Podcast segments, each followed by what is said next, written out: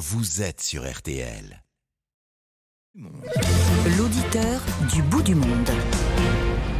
Il s'appelle Thomas, l'auditeur du bout du monde. Il a une trentaine d'années. Bonjour, mon cher Thomas. Bonjour, Tongassou, comme on dit à Madagascar. Bienvenue. Tongassou, ça veut dire bienvenue. Exactement.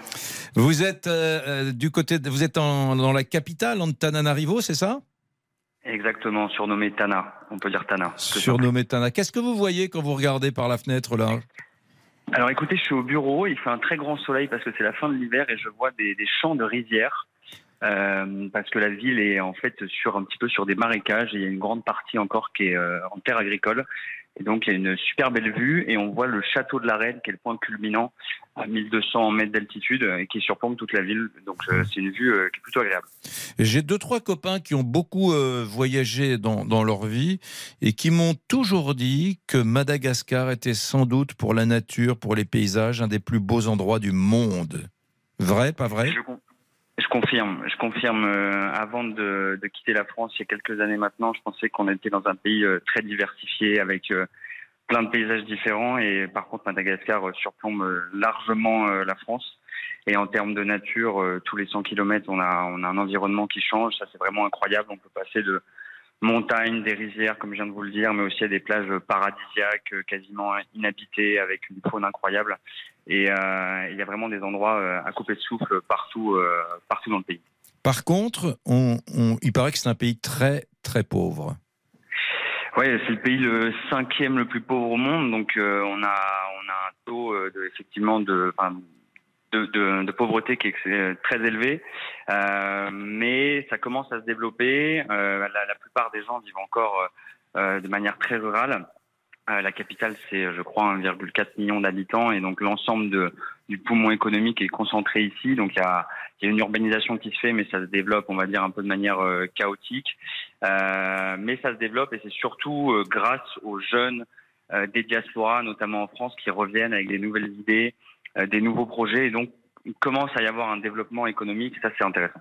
On disait que c'était un tantinet dangereux pour les touristes à une époque. C'est toujours vrai? Il y a de l'insécurité à Madagascar? Alors, il y en a un peu, euh, mais euh, je veux dire, euh, du- on- il peut y en avoir aussi dans le métro à Paris quand on sort son téléphone.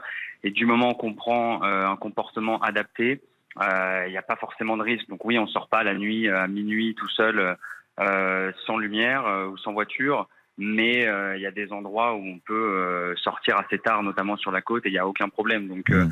Je pense qu'il faut se faire sa propre expérience, et, euh, et euh, il y a des, des endroits où c'est très très safe et pas plus dangereux qu'en France. Qu'est-ce que vous faites, vous, euh, Thomas, 30 ans à Tananarivo, à Antananarivo? Alors moi, je travaille pour une société malagas africaine qui est un, opérateur télécom qui travaille dans les énergies aussi. Euh, et donc mon job, c'est de développer des nouveaux projets. Des, je gère les projets innovation du groupe qui peuvent avoir de l'impact sur nos clients Amada, mais aussi euh, sur le territoire euh, africain. Vous êtes chez, chez un gros opérateur euh, téléphonique euh, local, quoi, le, le- le- le Orange. euh, ouais, d'accord. Ah, d'accord. ça. Très intéressant. Vous êtes originaire de quel coin? Bah comme vous, je suis de Touraine, parce que j'ai vu que vous étiez de Chinon. Ah oui, Euh, non, donc, oui, euh, moi je suis du Sud-Ouest, mais je suis né, Ah, à, je suis né à Chinon accidentellement parce que mon mon père travaillait à EDF. Alors euh, il y avait un projet de centrale nucléaire dans les années 60. Il est allé sur le chantier et je suis né à cette occasion-là. Mais euh, je suis du Sud-Ouest. Mais j'aime beaucoup la, la Touraine. Elle vous manque la Touraine, vous? Un peu les bons produits, euh, le Sainte-Maure, le vin, euh, mais on va dire ce que je vis au quotidien, euh, je pense, me, me permet de, de l'oublier un petit peu. Mais ouais, ce qui manque, je veux dire, c'est la nourriture, la culture aussi un petit peu, les spectacles, les concerts.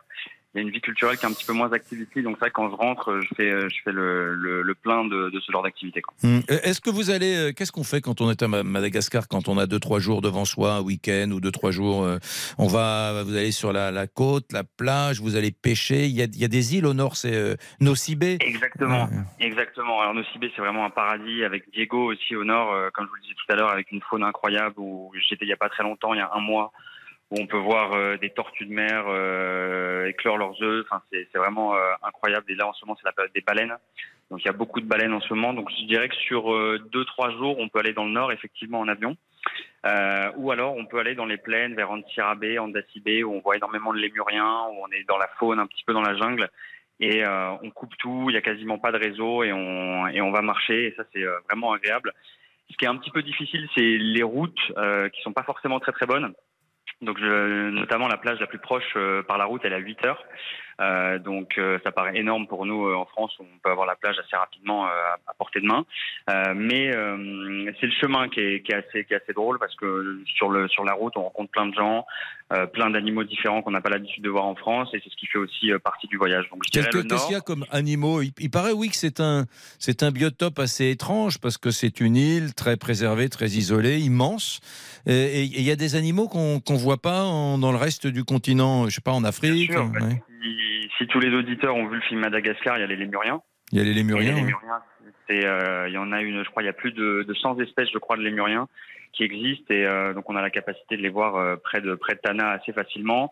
il y a plein d'espèces endémiques. il y a il y a énormément aussi, enfin des des serpents, alligators, donc beaucoup d'animaux propres aussi à Mada comme les lémuriens et euh, beaucoup de fleurs aussi euh, qui permettent de faire des parfums, notamment dans le nord, où beaucoup de parfumiers vont chercher. Donc euh, pour, pour ceux qui sont fans des, de tout type de plantes, c'est aussi le bon endroit. Mmh. C'est grand Madagascar, hein ça fait combien de, de, de long Quasiment deux fois la France. Deux fois la France. Population francophone, les gens parlent français? Oui, vu que c'est une ancienne colonie française, mmh. les gens parlent beaucoup français avec le malagas. et donc, c'est assez, même si le niveau de français n'est pas forcément bon partout, il y a quand même, c'est assez simple de se repérer et puis il y a des, euh, des marques françaises qui sont bien établies, donc on n'est pas totalement euh, dépaysé euh, quand on arrive à ce niveau-là. Qu'est-ce que j'aime cet instant du, du, français du bout du monde, c'est fabuleux, on voyage. Vous avez prévu de, de, rentrer, de quitter ce pays un jour? Bah écoutez, pour moi pas trop, parce que moi, avant d'habiter à Madagascar, j'ai vécu 4 ans au Sénégal, qui est aussi un chouette pays. Euh, mmh. différents. Euh, et je pense que plus on part tôt, euh, moi, je suis parti, j'avais 24, 25 ans. Euh, je pense que le moins on a envie de rentrer parce qu'on rencontre des gens au quotidien qui sont incroyables. On vit des choses complètement différentes. Et euh, je pense que j'ai encore envie de continuer euh, à voyager et à découvrir ce pays parce qu'il est très grand et que j'ai pas, j'ai pas, j'ai pas eu le temps de tout faire. Donc euh, rentrer de temps en temps de manière ponctuelle pour voir la famille, c'est important. Euh, mais euh, je pense que quand on a ce goût du voyage, moi personnellement, je l'ai. Mmh. j'ai pas forcément envie de, de rentrer, surtout comme un continent euh, comme l'Afrique, qu'un continent qui se développe. Et je pense que c'est le moment d'y être en ce moment. Incroyable la maturité de ce jeune homme de 30 ans, Thomas. Euh, on, voit que le voyage lui a vraiment ouvert les yeux et carquillé les yeux et les neurones. C'est un vrai bonheur d'avoir parlé avec vous. Merci beaucoup, euh, Thomas. Merci beaucoup. On embrasse son papa Hervé puisque c'est lui qui l'a inscrit. C'est lui qui nous a appelé au 3210 pour inscrire son fils et pour qu'il passe dans l'auditeur du bout du monde. Merci Thomas. Dans un instant, on va parler des foires au vin, arnaque ou euh, lieu pour faire des bonnes affaires. Vous nous appelez au 3 2 1 0. C'est en ce moment les foires au vin. Contactez-nous gratuitement via l'appli RTL ou au 3210.